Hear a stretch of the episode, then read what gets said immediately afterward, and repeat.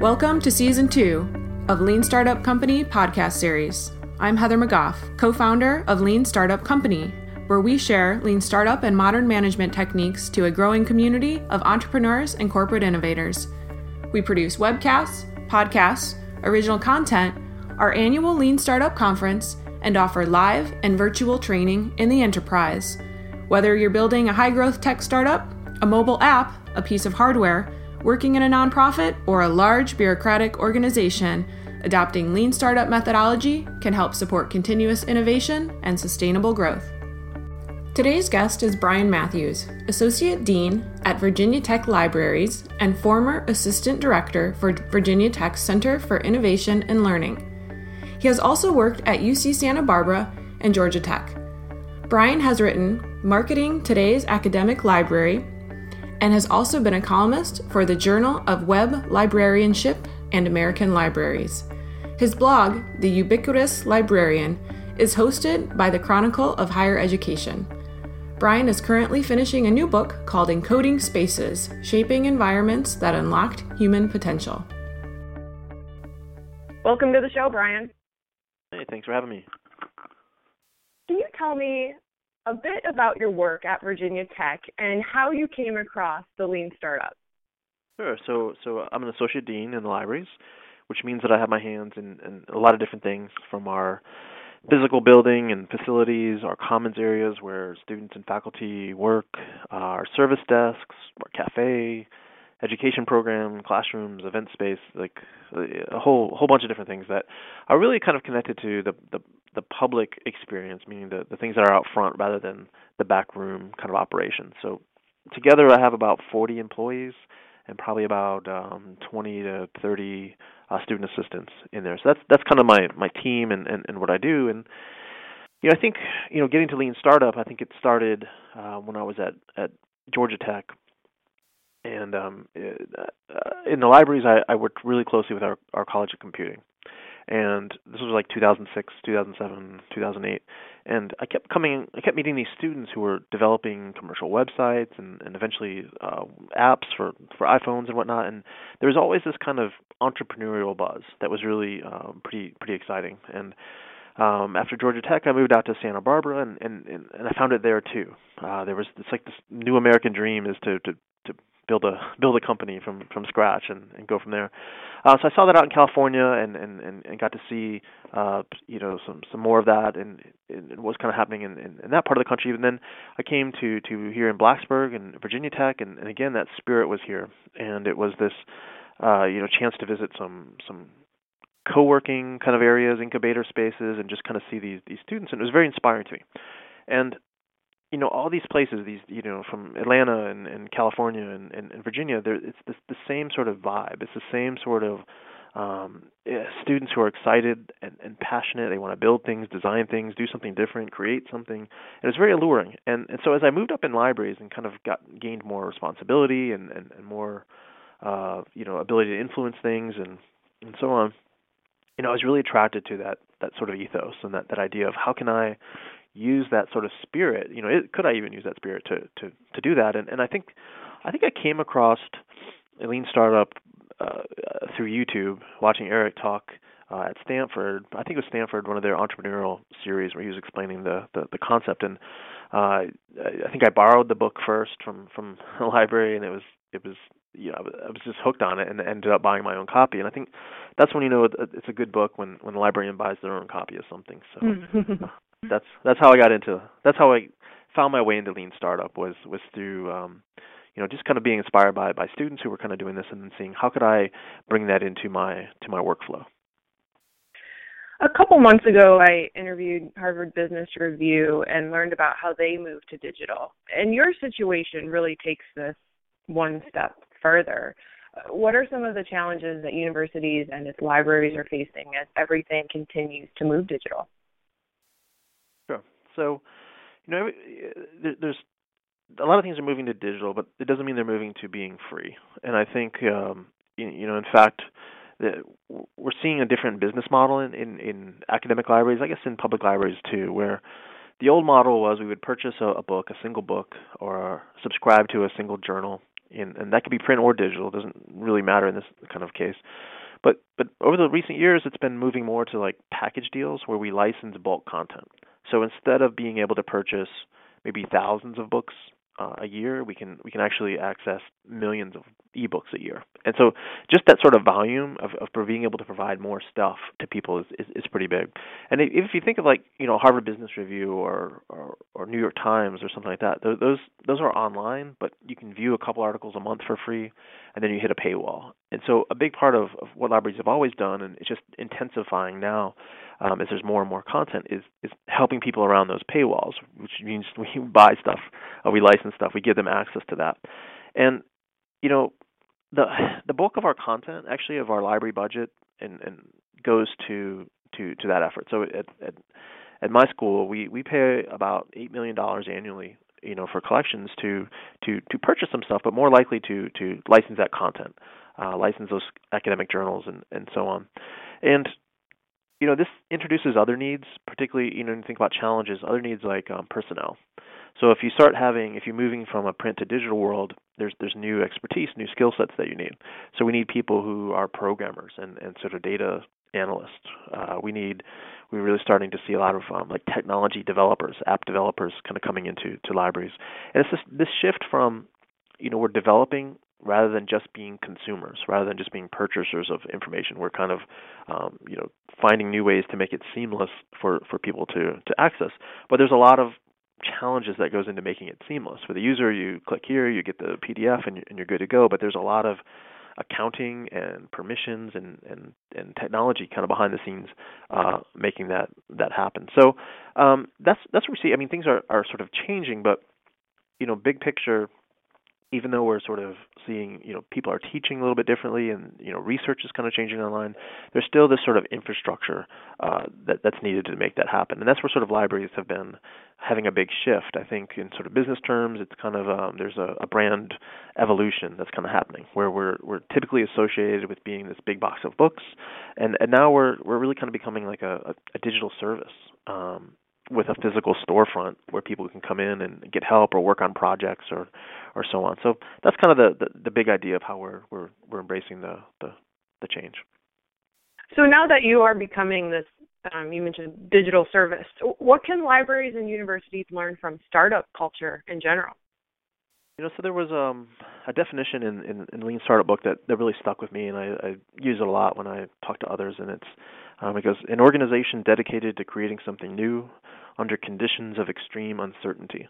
And so I think this was really poignant for me during this this, this last recession we had a few, a few years ago, where all across the country and probably the globe, there were just huge cuts, particularly in higher ed. I mean, cuts everywhere in sort of government funding in that sense, but huge cuts to higher ed and, and, and also to libraries. And, you know, our, our business models and our operation models are, are, are sort of changing or trying to change. We're sort of in an experimental stage there, but there's sort of new expectations that are that are coming up from our users, particularly students and faculty and others, even administrators. And, and there's sort of criticisms now that we kind of hear in the academy around, um, you know, do we even need a library? Everything's online. To the other extreme of libraries should just be print-based. They shouldn't have technology and ebooks and, and that kind of a thing. So somewhere in that sort of middle is where we kind of have to operate of, of how are we providing uh, these services to people. So the, the big picture I try to hit at is this: there's this a lot of uncertainty. Um, when I, I think when I talk about sort of startup to people, everyone kind of associates it more of like this small company in someone's garage, and, and so it's it's really trying to uh, help people expand beyond that, where we're not really sure what, you know, besides higher ed, what, what a library will kind of look like in, in ten, twenty, or thirty years, and that the old sort of benchmarks or metrics that we use aren't really effective anymore because the type of organizations we are are, are sort of changing. It's, again, from that print to digital, it introduces some, some new things. So, you know, we need to... Um, in terms of what we can learn, I think it's it's how we can learn new ways of discovering what needs to be done, new ways of uh, understanding sort of our, our, our clientele, if you will, new ways of developing products and, and projects together. Um, and sometimes that's starting from scratch. Here's this new thing. Let's run with that. Here's this new partner we have. Let's run with that. Or the continuous improvement side of, you know, we've always done it this way. Can we kind of probe at that and see, you know, can we do something different? Do we have to keep doing it? Could we do it faster? Could we eliminate this step? So there's both sides of that, I think, um, that, that that I've kind of found the, the, the lean startup kind of methodology helpful for in terms of understanding some new sort of ventures as well as um, improving sort of existing ones. And so the the basics that were, I think, covered in the book that really kind of hit with me were just the, the idea of like pivoting, the rapid development cycles, uh, feedback loops, the minimal viable product, you know, and the whole, like the build, measure, learn scheme, I think provides us with like a framework. And, and, and it, it, it I think it gives us a way to sort of get off that, that beaten path and, and, and permission to, to try some new things. Brian, you are saving libraries. I remember in high school, I, um, the library closed, you know, right at the end of school. And I wrote a letter to the editor and I said, this is a problem. We need to fix this. And um, they still didn't open it. But this is serious oh, stuff. No. Like, I feel like you're saving libraries, man. Okay. Uh, can you give me some examples of how you incorporated Lean Startup into the culture at Virginia Tech? Sure. So I think um, I think that the, the obvious one for us, the one that's been most apparent and we've had most success at is is really our physical spaces.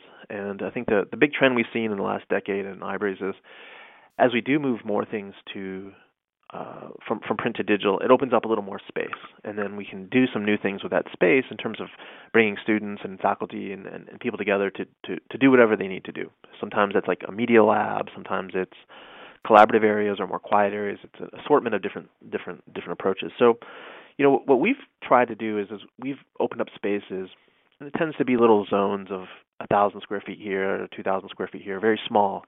Um, scale in that sense.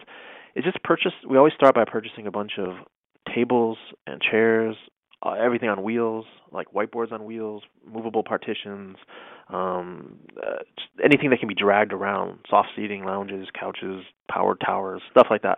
And we kind of will will will try some different iterations. I think this kind of blends a little bit with the sort of startup mentality of uh, like A B testing or, or just kind of like we have a prototype.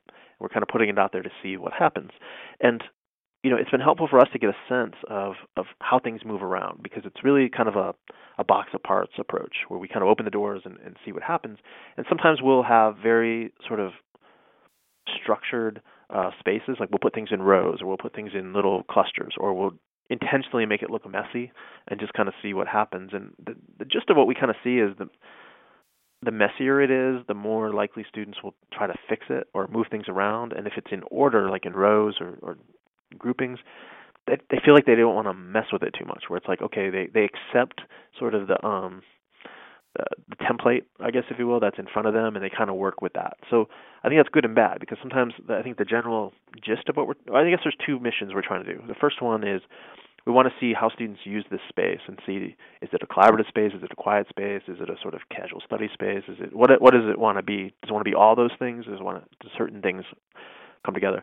But the, the second sort of mission, I guess, intention is to see, to create adaptable space so that as students move through the semester, uh, as they move through their projects, they can readjust that space for the task at hand. So if you think about a group and you have a group come in and they need to kind of plan their project and then they need to start composing something, maybe it's PowerPoint, maybe it's a website, maybe it's both, maybe it's, you know, whatever, a paper document. They're doing the research, they're doing the graphics, they're doing all this video, they're doing all this kind of stuff. And then you get to kind of a point near the end where they need to start rehearsing it, where they need to kind of work on the presentation or polishing it or, or, or whatever. And all those things are like, they're in a different mood, they're in a different mindset, they need different sort of tools. Sometimes you want to be more relaxed. Sometimes you want to be more like rigid or, or, or more whatever. So it's really we want we, we're trying to build the concept of the library is adaptable to, to what you need and just move things around and, and do what you want. So sometimes if they don't do that, if they just sort of accept a template or, or a layout that we we put forth, it, it's kind of like we're we're we're failing a little bit. But um, I think what we've kind of run into in the you know in the in the lean startup thing is when you do that, sometimes you get like these unexpected things where the access to power outlets is like the is premium, so people will unplug like um, like vending machines or water fountains to plug into the power, mm-hmm. or they'll they'll move like tables in front of people's offices because there's electricity there, or there's just space there, or something like that. So it kind of blocks people. You know, we get like the fire marshal always concerned about us with that. Our cleaning people are not sure what's going on with, with that kind of thing, and and we have to kind of live with that a little bit of like we're we're, we're testing things out and, and and trying to get like this is a prototype rather than regular operations and that kind of thing. So, you know, there's just different nuances like that I think that we've learned. I mean, I think a good example we found was we, we tried to give a lot of portable partitions to students. And in certain areas, they would like push them away where they didn't really want to be um, enclosed. They, they, they chose to be in a space because it was open and they wanted to kind of have that see and be seen kind of a thing where they wanted to see who was coming in, they wanted to interact with the people in that space, and it was it was kind of a social learning kind of aspect. Where in other places, uh, we're a little more quieter, than they, they like that nesting where they want to kind of create a little like like uh, safe space of like don't you know don't don't look at me or, or talk to me or anything. I want to hide and do my work. So so that was kind of gave us you know I think being able to just have that box of parts and, and kind of see how students uh, move things around and and again. learn from how they move things around, but also trying to do little experiments throughout the semester to see, you know, what is the first half of the semester like compared to sort of finals and midterms when, when, when people get kind of stressed out and, and space becomes a premium in that aspect. So I think that's that's probably the, the biggest comparison we've had of, is, is creating sort of that culture both for our users to know, like, okay, I can move things around, but also to sort of our employees of, of it's okay if they move things around. Let's kind of document that. Let's talk about that. Let's form these experiments and, and, and see what happens. So considering that, how do you determine where the opportunities are for change or the new, you know, so-called products at Virginia Tech? Sure. You know, I think it's it's started for us for having like a, a mindset of, you know, not just being sort of open to change, but but trying to be on the hunt for it and, and maybe even being responsible for it, where we have people that are kind of out on the on, on the front lines a lot and they're able to kind of notice things of, you know, people can't print if they have this kind of situation or someone can't do this kind of a thing. And, and sometimes it's becomes, I might become aware of a problem, but then that's it, you know, or maybe I'll tell a supervisor that's it. And so we're trying to really try to empower people to uh, sort of make those changes or, or kind of present their ideas, you know, to, to, to, to people who can kind of make those changes and stuff. It's an I T problem, it goes this way. If it's a facilities problem, it goes this way. So um, it, it's kind of that, that, that, that that idea of being sort of present in the space and, and trying to see like what could I do to, to, to make things better or what kind of problems that people are running into kind of a lot and talking about that with each other rather than just, you know, letting it sort of die, if you will. And so I think, you know, in general of, of how we hunt for opportunities, I think in, in libraries we, we, we kind of look at each other a lot where we kind of see like what are, what are these other kind of places doing? What kind of positions are they adding? What software are they using to, to do these kind of things? And so it's kind of different from a for-profit, where we're very open, where we'll like give each other our books, we'll share our strategies and, and, and tactics and, and that kind of thing, and, and we kind of intentionally will will get together to ask each other for help. So there's there's a lot of that where there's there's libraries have been, you know, like I said, over the last decade trying a lot of new things, and so I think there's it kind of brings us together of like, oh, here's what we're doing at Georgia Tech, and here's what we're doing at N C State, and here's what, you know, Purdue's doing, and this kind of thing. So it gives us the, a, a constant opportunity to, to sort of talk about changes. I think, you know, again, back to that looking for opportunities, at, at Virginia Tech Libraries, we use this phrasing called um, map and integrate a lot. And it's we, we kind of look at the different colleges and the research institutes and, and look at like what they're trying to do, how are they trying to grow, how are they trying to evolve, what problems do they have, and then trying to to, to match something with it, um, trying to partner with them and, and, and sort of map out that landscape. And I think a, a good example we saw with that is we have a certain software product that we um, promote and, and use that's around sort of uh, like publish uh, journal publishing. And it kind of walks you through this idea of like if you want to start a journal, it has the, the infrastructure is there where people can submit things, people can review things, it moves it through, it lays it out, it does all that kind of kind of work for you. And we took it to one of the colleges and they said, you know, we like this concept, but we'd really like to apply that to like grant proposals because when you're kind of writing a grant, you have different people that need to kind of create the content, but then there's a you know an accounting aspect and a compliance aspect and I R B, and there's, there's, it's kind of like this idea where you're moving a, a grant proposal through a sort of assembly line, if you will, and having different people putting in their sort of stamps and approvals and explanations and, and, and so on. And, and so just kind of going in with that attitude of kind of understanding like what would help sort of the colleges, both on their teaching as well as their sort of research, um, to, to sort of grow was, was kind of a big thing. And I think the last concept in terms of opportunities, I'm sure there's others, but the last one I'll kind of share now is, you know, just kind of looking at, at our students in terms of engaging them through like social media, but also in our space and being able to get to this culture where students feel comfortable enough telling us um, bluntly, like when, when something's not working or they don't like something that we did, or um, you know, asking us questions like, can we improve this area and this this uh, such and such thing. So that's kind of been a I think a, a change over probably the last decade that we've kind of seen, where before the library was one, run by librarians, and it was that, that was kind of it. And now it's kind of becoming a little bit more sort of domesticated, or a little bit more sort of user friendly or student friendly, if you will. And they're they're used to, you know, giving feedback to, uh, about their experiences. And so we've kind of built that a lot of, of, of trying to, to be on the lookout for that, of how our colleges are changing, how our student preferences are changing, how they're using the spaces, and then even kind of looking at what, what our libraries are doing and, and, and trying to learn from them as well. You mentioned talking to students. What's your customer discovery process like? It's messy. Uh, I think um, one of the first things I did Uh, when I when I came to Virginia Tech was something that we formed something that we called um, discovery teams, and it was just you know it was about fifty people, a mix of library employees, a few students, a few faculty, and uh, they were in groups of three, and each group had a a theme, kind of like um, collaboration or media production or quiet work or mentoring, some, something like that. And they had to go out across campus and, and sort of document examples of that, cases of that. They could do a few in the library, but we really wanted to push them into other spaces, you know, around the, the, the town, but also around campus, other buildings. And there were different things we were trying to achieve with that. But the most sort of um, designy thing that we wanted to do was, was really kind of um, start to see firsthand how students were approaching their assignments and trying to get a sense of the, the variety of assignments, of, of what they're trying to do and what kind of timelines they had, what kind of um, tools they had available, what, what what are students doing is was really the big question.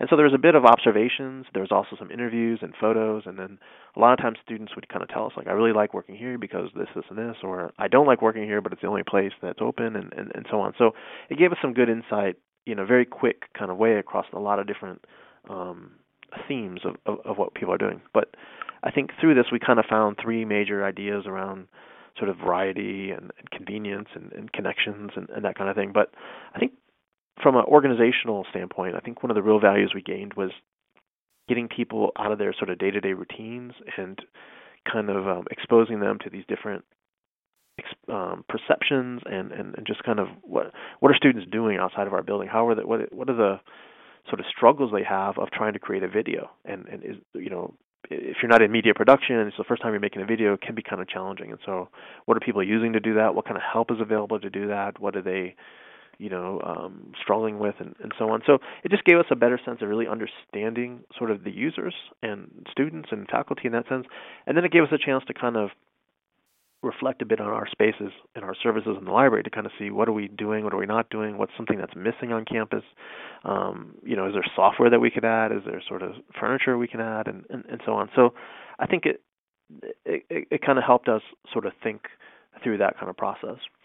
Another approach, again, with this sort of discovery process, I think is our, um, in our teaching side, We, we work a lot with different courses, and, and sort of the bread and butter for sort of librarians is freshman English or composition, writing classes. And typically what happens is a librarian will come to one of these classes and, and sort of teach people how to do research. And you try to get it all down in an hour. It's really kind of tough to, to get it in there. But we started to probe that a little bit more, and, and you know, there's about one hundred twenty classes a semester of those, and most of them are taught by uh, grad students. And for probably half of them, plus or minus, uh, that was their first time teaching. And so it was an interesting sort of wrinkle there where not only are we helping the students and having, you know, how are we helping undergrads learn to write and research and, and that kind of thing, but there, there was an opportunity, a mentoring opportunity of, of you have these, these grad students, or many of them are very, like a year or two removed from being a, an undergrad themselves. Now they're sort of teaching for the first time, and, and they have some mentorship, they have some some things, but but is there a way we can help them create assignments and, and a way to kind of co-teach with them a little bit and, and so on. So there's little audiences like that, I think, that we kind of discover. If you think about, you know, our customer base is very varied in uh, a university with thirty thousand students and, and, and so on. So I think we're always on the lookout for, for that kind of a thing. Uh, one more example I'll kind of share is we started a, a workshop series, um, and it was kind of like uh, over four, five, six weeks. Each week you learn a different kind of thing related to like undergrad research. And this is the, the typical audience with this was there's uh, each year a couple hundred students who they get sort of kind of like an independent study, I guess you kind of say, where they're, they're working in a lab or they're working with some sort of grant-sponsored research or they're they're working with a faculty member on a book or something that they're doing that's that's different from coursework. It's some kind of research project. And we kind of, you know, working with our provost office, we kind of developed a little series to kind of like a boot camp of getting ready to, to do this research. How do you do this? How do you do that? And this kind of thing. And, you know, we ran it and it was it was okay. We did did pretty well. We had like thirty people the first time, and the second time we offered an online component where it was like you can you can listen to the recordings on WebEx and or come into the to the, the, the classroom where we were teaching it and this kind of thing. And and our, and our numbers really shot up to like about one hundred twenty people. And at first we thought it was the web component, and, and there was an element of that, but but we found about a third of the people didn't have any type of undergrad research at all, but they had gotten, they were accepted into grad school next year. They were kind of finishing up their final semester of undergrad and moving into to grad school, and they kind of had this realization of their, maybe their deficiencies, or they realized that they're, you know, I need to learn these things before I become a grad student. And so they were kind of taking this class, and they were all across, they were from engineers to English majors, all across the curriculum on that. And so that was another kind of opportunity where we had one intended audience and we discovered this other audience. And so this year we're kind of developing around that of like a getting ready for grad school boot camp. Typically that stuff happens once you become a grad student and you're, you know, you show up on the first day and, and the department's helping you and different people are helping you with that. But There's there's this other audience of people who I've been accepted. I don't start for another year or, or six months or three months or something, but I want to prep for that. And so, so it's just it's it's again it's kind of keeping an, an eye out for those kind of things and, and trying some, some, some different projects or products, if you will, trying some different programs and, and, and getting to know our audience a little bit more, and then seeing, oh, here's someone who's trying this, or here's someone who's moving into this this kind of phase of their life. How can we help them with that? It sounds like you've had some positive outcomes. How do you measure your success? I think, you know, in libraries, that's kind of something we're we're all chasing right now. And I think for us, I mean, our first step is really saying, like, how we're not going to measure our success. And, and I think in the past, it, it's really been measured by, like, inputs, outputs kind of a thing. Of how many books do we um, do we have in our collection? How many books do we purchase in a year? How many books are checked out in a year?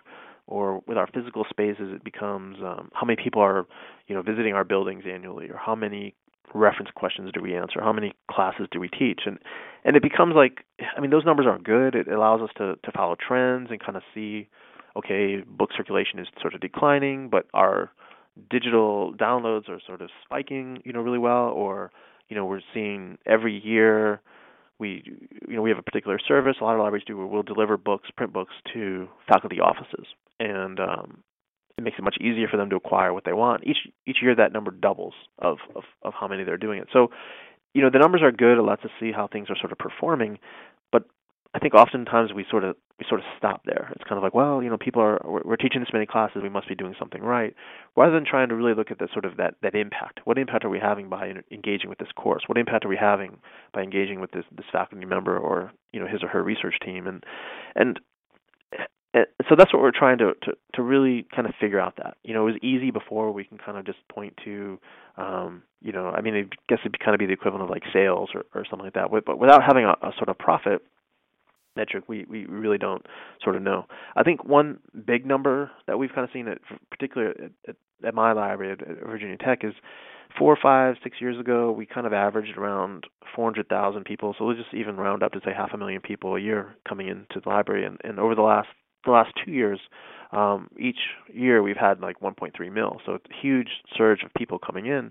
And that's really by sort of, we've changed our offering. We've added a little more seating. We've added you know, some a cafe. We've added some, some new things that, that, that bring students in. And in fact, we have to turn away a lot often because we don't have enough seats for, for, for the demand that, that there is there. So I think, you know, it's it's hard to sort of measure that, where we can see, you know, we're at capacity, but then it kind of becomes, you know, are people moving the furniture? Are people using the, you know, we, we kind of create these collaboration collaboration zones.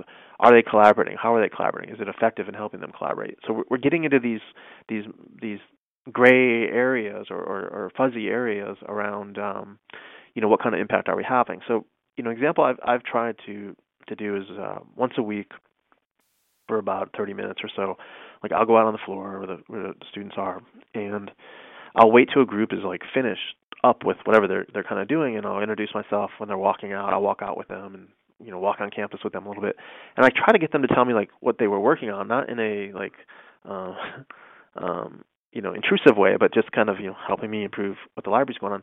So I want to really kind of get to the specifics of were they were they composing something together? Were they working on math equations together? Were they writing code together? Were they just friends hanging out, working on their own sort of work? Were they watching a movie? Were they? It doesn't really matter what they're doing, but we try to trying to get a sense of, of how the library is being used, and it's kind of getting around this idea of, you know, we're only, you know, our success is kind of measured by how well our students and faculty perform, rather than, you know, how many books we check out or, or, or so on. So it, it's kind of abstract, but that's kind of where we're, we're we're kind of are. I think we're in that startup phase. That's why I use that a lot, where, you know, we're transitioning from being mostly about books in our building to increasingly more about people in our building doing things with books and data and information and collaborating and, and, and so on. So what does that look like? And and that's one of those sort of, I don't know if it's a side effect, but I think we've seen is as more and more stuff does go digital, there's this hunger or this appetite to like get together face to face and talk about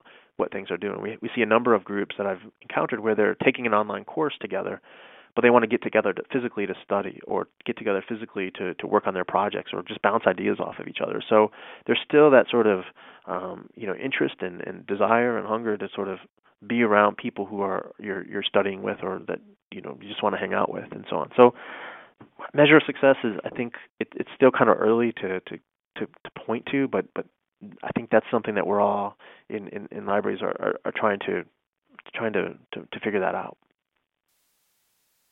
Switching gears a little bit, were there any business examples or case studies that you looked to for examples of how to implement Lean Startup?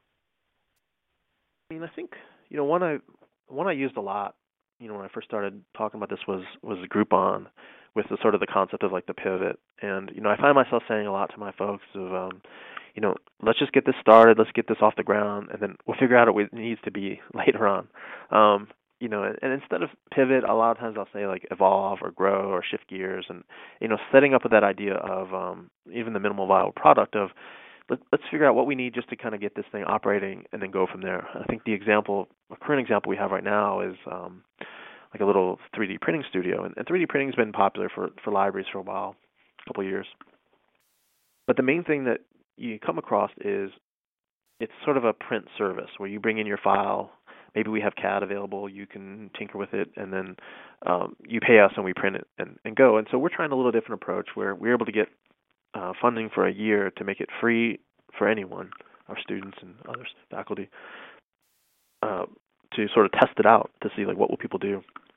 And we're trying to make it like a studio where we, we have a student who will be in there and, and who can help you um, design some things or, or clean the machines and keep things kind of running. But we really want you to sort of go through that process yourself. And, and our target audience really is like people who are not in engineering or people who are not in sort of majors that typically do prototyping and that kind of thing, but to kind of link it to some new ways. And like we have a creative writing course where they kind of create an assignment where they want to have people three, you know, describe something, pass it to your neighbor, and then your neighbor has to go print whatever that is based on the words you use to describe that kind of thing. Where we're we're getting that technology out for for, for different audiences to sort of explore with. And so, um, a, a big part of what we're trying to do then is just figure out like we don't need to have a sustainable model. We have like a year to do things for free. We have some machines. Let's just kind of figure out what happens and then uh, and then pivot from there. And that we try. I try to use that example of the goal is to get to that pivot. The goal is to get to that that that point where we shift gear, or you know we'll do this for a year or two and then talk about what's the model that we need to do. So you know I use Groupon a lot. I use um, the early days of, of of Apple and Facebook. I think just because people understand those. those sort of models, and there's movies about them that people have seen, so they're they're kind of a good one to, to really hit that idea of the, the proof of concept. I like um, Intuit a lot with their sort of A B testing and how they're always kind of trying, let's try this, let's try that. I use that a lot with space, where we're kind of saying, um, try to document what's happening. So we, we, we set it up, we take a picture of what it looks like, leave it there for a week, and then take a picture of what, you know, along the way, how does it get used, and then tweak it a little bit. And and sometimes we even kind of run it in different areas where we'll do, here's A, here's B, let's see what happens, and, and, and go from there. So I use them a lot. There's a good story in the in the Lean Startup book about Toyota and how they sent a, a designer to go study like the minivan industry in, in, in the United States. And I think uh, you know the, the the thing I remember about it was he kind of came back with this notion of um, it's like the kids, the passengers, are like the most critical users, and that, you know, a lot of their research or studies and focus groups or wherever else they were gathering their information was like the parents who are focused about like safety and driving and, you know, all that kind of stuff. But the kids are like, there's no cup holders, there's no screens, there's not comfortable, you know, they're they're just a different audience. And I think that, you know, the gist of that was that, that they were able to kind of, you know, design around that, iterate around that, and, and, and kind of uh, change their focus a little bit, and, and then, you know, surged ahead and, and made lots of money off that. I think there's also examples I point to of like the negative of like Blockbuster and, and Kodak of sort of failing to, to innovate or failing to too late to, to do some things and, and, and so on. And it's not so much a, you know, doom and gloom of what's going to happen to us, but, you know, you just kind of have these established companies and then, you know, kind of what went wrong for them. So I kind of use those as, as some case studies as well. But I think in libraries and higher ed, sometimes maybe it's different at, at Harvard, I don't know, but it's a little bit different. Of you start talking about companies, and there's like a resistance to it sometimes because we're not a company, we're this, you know, public land grant institution. It's a, a different cause, if you will. And so a lot of times I just try to focus on um, more the concepts rather than like really specific companies, or use really broad ones about, again, like Apple and Facebook, where it's kind of like, let's look at their early days and see, you know, what they did, or what did, what, you know, when you look at Apple and how they went to, you know, launching iTunes, and, and other companies are kind of launching these, these content uh, solutions and so on. How do how are we doing that? Where we're kind of providing more and more stuff online. What can we learn from, from other people who are in that same sort of business, more or less? So, yeah. Is Lean Startup now integrated into your culture? I mean, you've been doing this stuff for a little while now, or are you still in a place where you're, you know, still educating and advocating for it? Yeah, I think we're definitely still in um, the early stages. I think we're, um, you know, one. I think one of the things that we've kind of found is that it, we've we, we can talk about it, but we we've tried to get it in actually into people's position descriptions. Uh, I think it's one thing to, to, to, to say we want to be innovative, and, and even to kind of, you know, give people the book and say read this and, and do that, but it's it's more to kind of, like, by putting it in people's position descriptions, it, it's sort of it's showing that we're serious and we're kind of um, giving them permission to to explore. So I think some of the language we have in there is something like, um, you know, proactively uh, identifying improvements the libraries can make and proposing solutions. And that proposing solutions was is a really big part too. So it's not just like go out and find problems, but then it's like, you know, I'm noticing this thing, maybe we can try this, maybe we should look at this, or or, or so on. And and even part of that is not just, you know, someone is talking, uh, you know, someone goes out by themselves and they, they see our printers are doing something weird um, and telling the manager about it. But but more and more we're, we're we're seeing our staff sort of talk to each other and bounce ideas off of and asking each other for help. So it's not just I'm an independent contractor looking for improvements, but let's form a team and go out and study, you know, the, this situation over here, or talk about this idea here, or let's form a partnership with the tutoring office and, and, and try this thing. So, so so it's starting to sort of seep in that of, I think it's, you know, uh, getting across that barrier of, you know, we want you to go forth and, and do some things, and we're giving you time to do that. I think another, some of the language we have in there was like seek out new ideas related to learning and hospitality and customer service. And we're really trying to push the idea of that hospitality. So it's not just, um, you know, people are coming into a library and have to be quiet and you follow these rules and, and, and then they leave, but really more of like, how are we creating an environment that's sort of inspiring for them to, to, to, to do their work in? And that if they, we kind of subscribe to the idea that if, if people are in a, in a, in a generally like pretty positive mood, then it helps them feel good about the work they're doing and about the university and, and, and themselves and that kind of a thing. So that's why you see a lot of cafes and, you know, variety of furniture and that kind of thing. So we're really trying to look at like this hospitality aspect. And so, one other way I've tried to do this is to try to, um, it's not perfect yet, but it's it's trying to find a way to give people a sort of a different customer segment. You know, I think I would call it user population, but you know, if you think about like like grad students or first-year students or international students or students who work in research labs or students involved in service learning or students um, who are part of a certain living learning residential community and so on, you know, there's all these sort of variations, all these different segments of users. So it's not just, okay, you're an undergrad, we treat you this way. It's kind of like, well, you know, you're you're part of this kind of a community, or right now you're at this stage in your life, and you have these kind of needs, and so on. And so it's it's really trying to, with the build, measure, learn thing, it's really trying to start with the learn, and and have each person kind of responsible for understanding or learning about these different communities, these different customer bases, these different sort of opportunities, and just kind of scoping it out, where they're not really necessarily expected to, you know, develop proposals about that, but it's sort of like just spend time in there, read what they're trying to do, talk with these students, understand some things, and it's kind of like a, a, a kind of like a social R and D, I guess, that we're we're kind of scoping things out, we're sharing kind of some understandings that we have, and then naturally there's just opportunities that emerge where we start to see like, you know, it, you know, I think one of the things we saw in the um, when we went out to like the research labs, a lot of times like students would have to like start an experiment and they'd have to wait for that experiment to finish. And sometimes it could be three minutes, or sometimes it could be like thirty minutes, or even, you know, an hour or so. And a lot of times students didn't want to leave the lab because you don't know how long it's going to take. And if it's a clean lab, you're wearing a suit and all this kind of stuff. And so a lot of times they were like, um, they didn't want to do like schoolwork because it, it, it takes you, t- it takes too long to, um, you know, you you might only have five minutes and you can't really start studying or doing homework because you're going to have to, to deal with something in the lab. So there, a lot of times they wanted like just fun books to read like on their iPhones.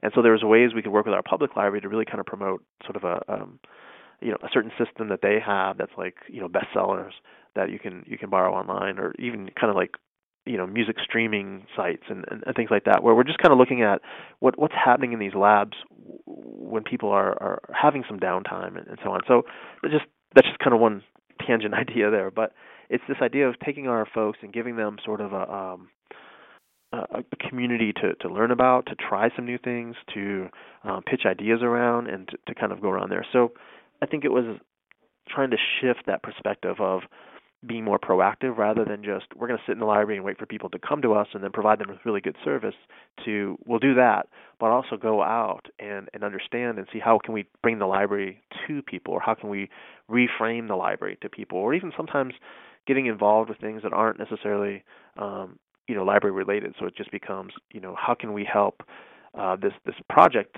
like a service learning project on campus, uh, how can we kind of help them, you know, succeed with that? So I think that was kind of the the main thing that we're looking at culture, is kind of trying to get people to buy into that idea. And I think it's easy for them to buy into the idea of how are we helping students and faculty, you know, be successful and to thrive and to, to do what they want to do, but then giving a certain sort of uh, permission or a certain frameworks to to uh, go out and, and, and, and build ideas around that. Well, that is all the time we have for today. Ryan, thank you so much for bringing us your unique perspective on using Lean Startup in higher education. Oh, thank you so much.